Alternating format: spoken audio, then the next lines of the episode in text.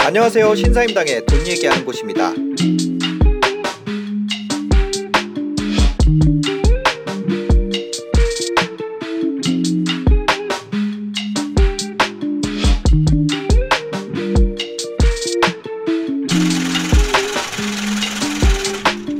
시중에서는 담보금리를 약간씩 올렸어요, 사실은. 네, 네. 그쪽에서도 이제 기준금리 올릴 거라는 예상을 다 했었기 때문에 네. 조금 좀 올렸었고 지금 이제 기준금리가 0.5였다가 지금 0.75가 된 거잖아요. 네, 네. 이게 사실은 이 25 bps 0.25%가 굉장히 큰 거예요. 어떻게 보면요. 음. 예. 왜냐하면 이게 어, 부동산은 사실 투자 수익률이 중요하거든요. 네. 근데 수, 수익률이라는 게 이 기준금리가 올라가면 수익률도 같이 올라가요. 음. 근데 수익률이라는 거는 사실은 분자는 그 연세고요. 연 임대료고 네네. 분모가 이제 그 가격이에요. 주택 가격. 네. 그러면 이제 투자 수익률이 올라간다는 거는 약간 좀 이해하기 힘들 수도 있겠습니다만은 그 분자는 거의 가만히 있는데 네. 분모가 떨어지는 거예요, 사실은. 어. 예, 그래서 가격이 떨어져요. 예.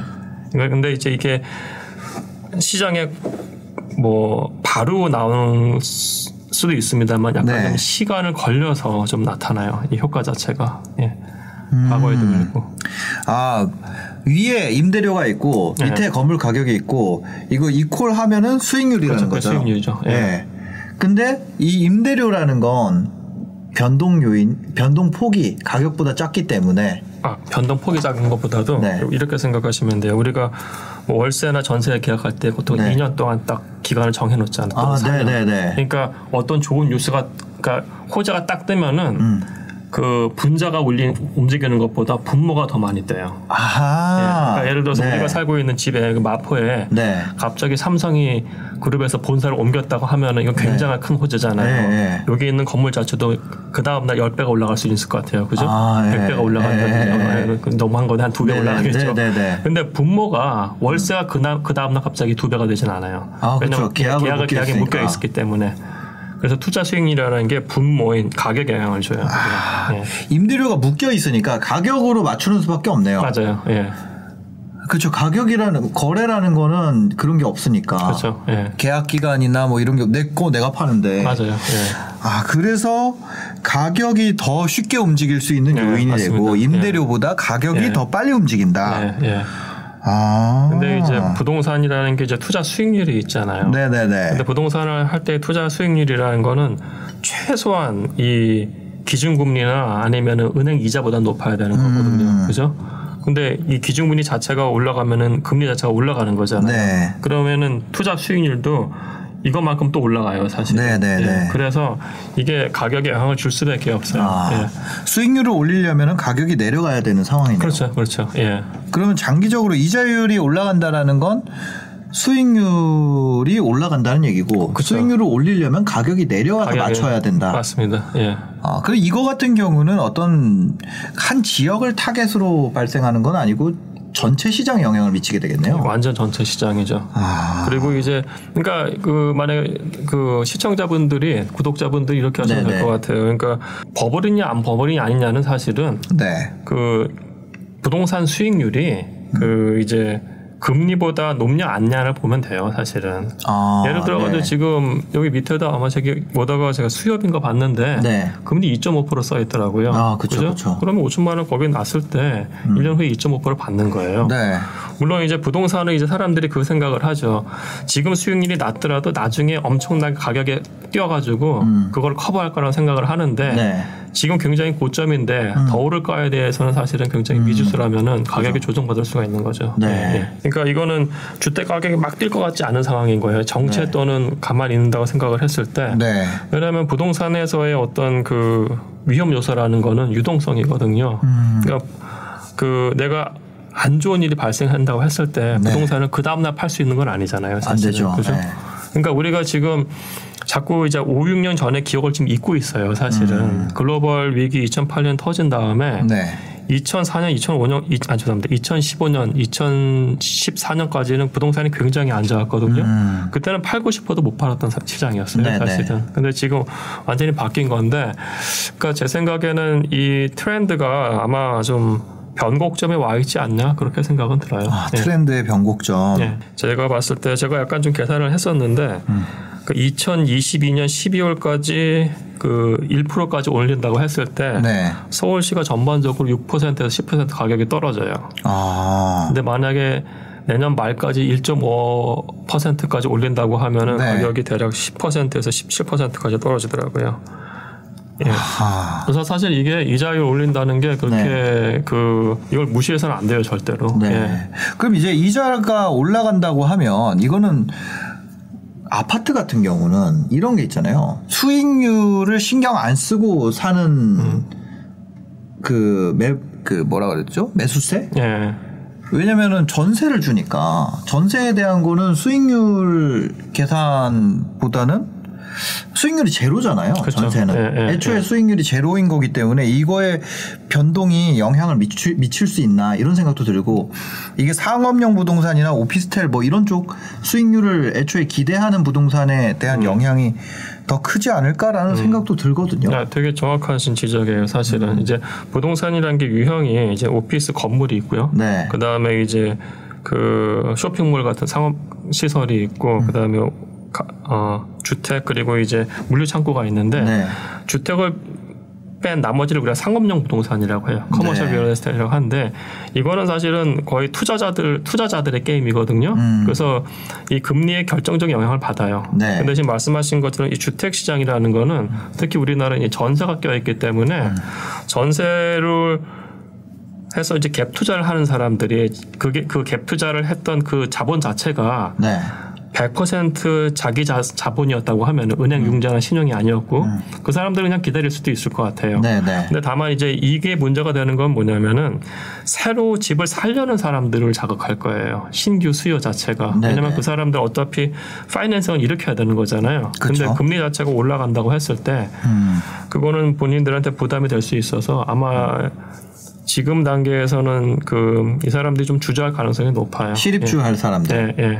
그러니까 내가 들어가서 산다고 하면은 그걸 나머지를 채워야 되니까 그렇죠. 건 금리의 영향을 바로 예. 다이렉트로 받게 되죠. 예, 맞습니다. 예. 어, 2008년에 네. 한 5%였어요. 네, 네. 그 다음에 이게 2%까지 나눠졌다가 다시 한 3%대가 쭉 유지가 됐어요. 네. 2010년대 중반까지. 그러면서 쭉쭉쭉 낮아졌거든요. 네. 근데 기준금리 3%일 때 모기지 금리는 대략 한 4%대였어요, 사실은. 네, 네. 지금 한 2%대잖아요. 네. 그러니까 이 100 보면은 1.5 정도 1.5% 정도 그 차이가 있는 건데 그 상당히 큰 거거든요. 매수자 입장에서는. 근데 이게 다시 올라간다는 얘기는 음. 네. 매수자 부담을 느끼기 시작한다는 거죠, 아. 사실은요. 예. 예를 들어서 지금 뉴스에서 거래는 주는데 신고가가 나온다는 얘기를 계속 맞아요, 하잖아요, 맞아요. 사실은. 네. 근데 거래 준게 사실은 굉장히 그 많이 줄었어요. 보통 아. 6월 달하고 7월 달에 그 2015년 이후 패턴을 보면은 가장 많이 거래가 되는 달이거든요. 네, 네. 근데 6월 달하고 7월 달이 뭐, 뭐 7월 같은 경우에 저- 정보 그 데이터가 명확하게 나오지는 않은 상태입니다만은 대략 한 200, 한 7, 80건 정도 거래된 걸로 나타나요. 지금 네, 서울시 네, 네. 전체가. 네, 네. 이거는 막, 막 예전에 거래가 많이 됐을 때는 막 700건 정도 거래됐던 네, 네. 달이거든요. 그래서 이게 꽤 많이 준 상태이기 때문에 어. 그리고 그 안에는 또 뭐가 있냐면은 그 예를 들어 가지고 어 강남에 있는 작은 아파트인데 공공 공공 분양 아파트인데 이거를 이제 분양으로 전환시킨 아파트들이 한 70채 정도가 껴 있어요. 네, 네. 실질적으로 하면 더 낮아진 거죠, 사실 거래 건수라는 네, 게. 네, 네, 네. 그래서 이 부분은 이제 매수가 붙지 않는다는 얘기거든요. 아, 사실은. 그러니까 네. 어 그러니까 양도세가 높긴 높아요. 네. 음. 높긴 높은데 그건 약간 좀 별의 건인데 어쩔 수 없이 파는 사람들은 존재하는 것 같아요. 네. 매물로 나오는 것들은. 어, 매물 예. 양은 예. 그러니까 매물의 양이라는 거는 정확하게 모르겠어요. 네. 추정할 게 없습니다만은 네. 서울시 안에 아파트가 몇십만 채가 있잖아요. 네. 근데 근데 매, 매도인들이 안 내놓는다는 건 이게 몇십만 채가 아예 안 나온 빵이라는 얘기인데 네. 그렇지가 않다는 거예요. 음. 강남에도 그 앞, 앞- 역삼동이나 이런 대치동 같은 데 아파트 보면은 각 아파트 단지마다 몇 채씩 나와 있거든요. 음. 네. 평형별로. 그러니까 네. 매, 매도 물량이 없는 게 아니에요. 그러니까 어. 매도 물량은 있는데 그다음에 매수가 안 붙는 거예요. 네. 그 매도 물량 봤을 때도 가격대는 그 몇 달 전에 거- 거래했던 그 가격대를 내놓고 있어요 사람들이. 네 네네. 예. 실거래가에 근접한 매물이 있어도 거래가 안 일어난다. 예, 그거예요. 제가 봤을 때 강남 같은 경우에는. 예. 아, 강남은 현재 근데 이제 그, 그 노원, 도봉, 성북구 같은 경우에는 네. 사실은 그 9억대 이하의 아파트 단지가 여전히 많기 때문에 음. 거기서의 가격이 올라가서 서울시 전체 인덱스를 올린 거예요. 그러니까 강남은 가격 가만히 네네네. 있는데. 예.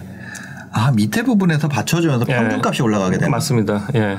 아, 그 전체적인 평균이 이동한 건 아니고요. 아, 그, 그러니까 그 전체적인 고가, 고가 시장이 그렇죠, 이동한 건 그렇죠. 아니고. 아니에요. 예. 아, 밑에서 받쳐주면서. 맞습니다. 예. 아, 그럼 어떻게 보면 지금 고가 시장은 정체 시장이네요. 정체예요. 예, 음. 강남에서 그렇게 많이 거래가 이루어지지가 않고 있어요. 그러니까 이- 이자율 인하가 급격하게 영향을 미쳤던 적이 네. 2009년이에요. 음. 그때를 보면은 잠시만 제 노안 와가지고 보고 좀 읽으면 할게요. 네.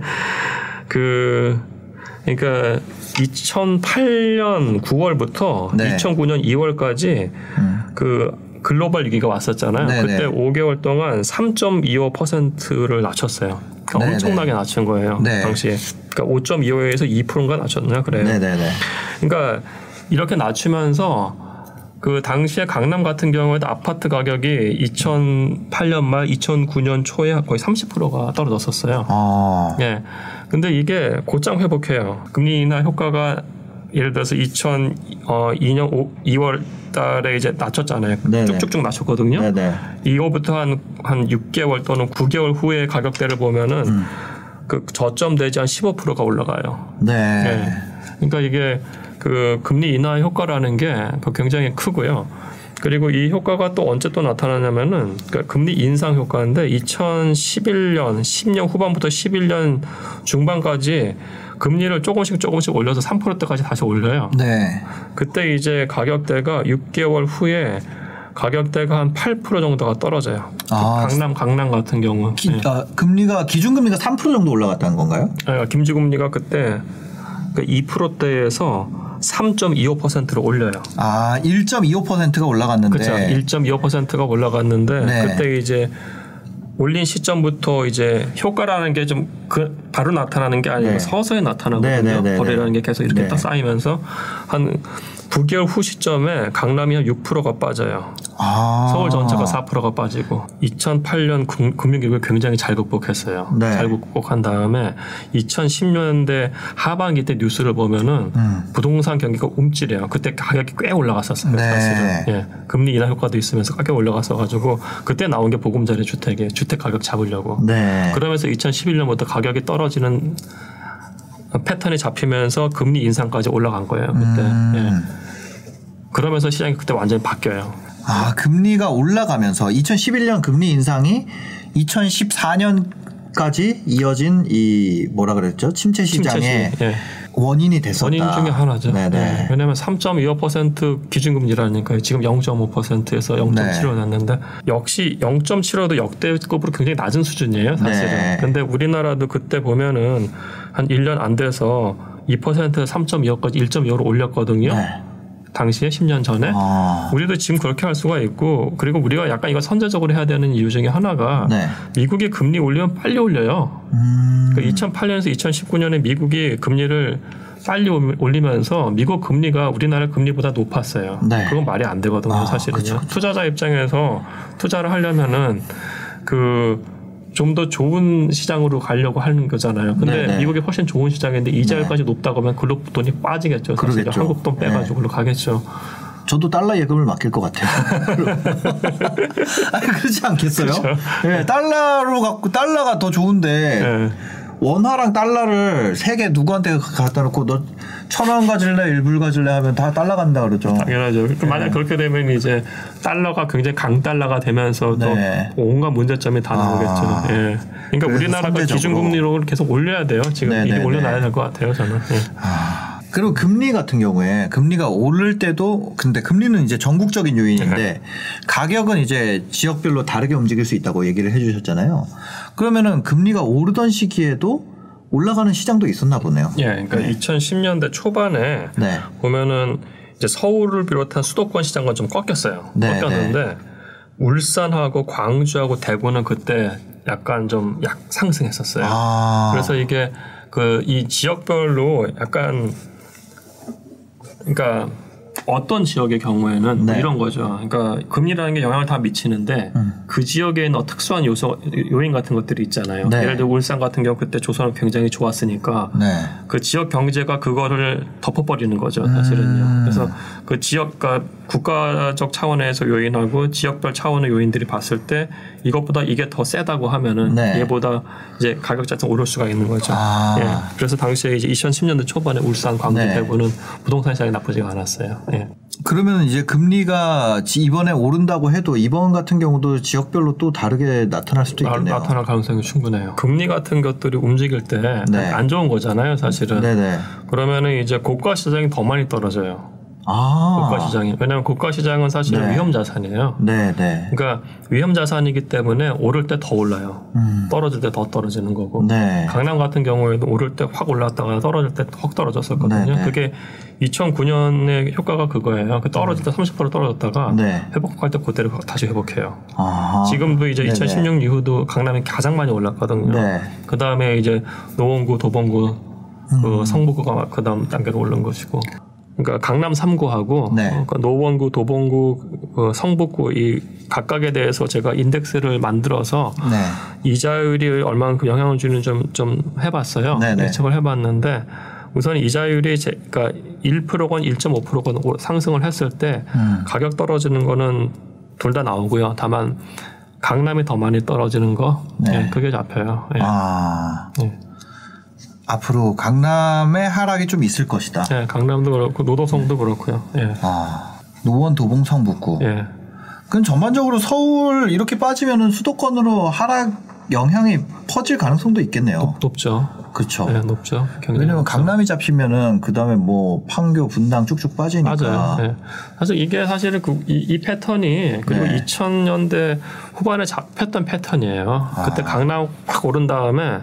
네. 강남이 정체가 시작되면서 그, 그 주변에 있는 신도시하고 네. 노원, 도봉, 성북가 그때 올라갔어요. 네. 그리고 강남 꺾이면서 같이 꺾였고요. 아마 이게 같이 나올 거예요. 사실 강남 같은 경우에 올 초에 좀 꺾였었어요. 사실은. 네, 네, 네. 근데 다시 이렇게 올라갔는데 음. 아마 근데 이자율이 오르면서 아마 그 급격한 급락은 없겠습니다만 정체는 시작될 수 있어요. 정체는. 네. 정체가 더 힘들죠.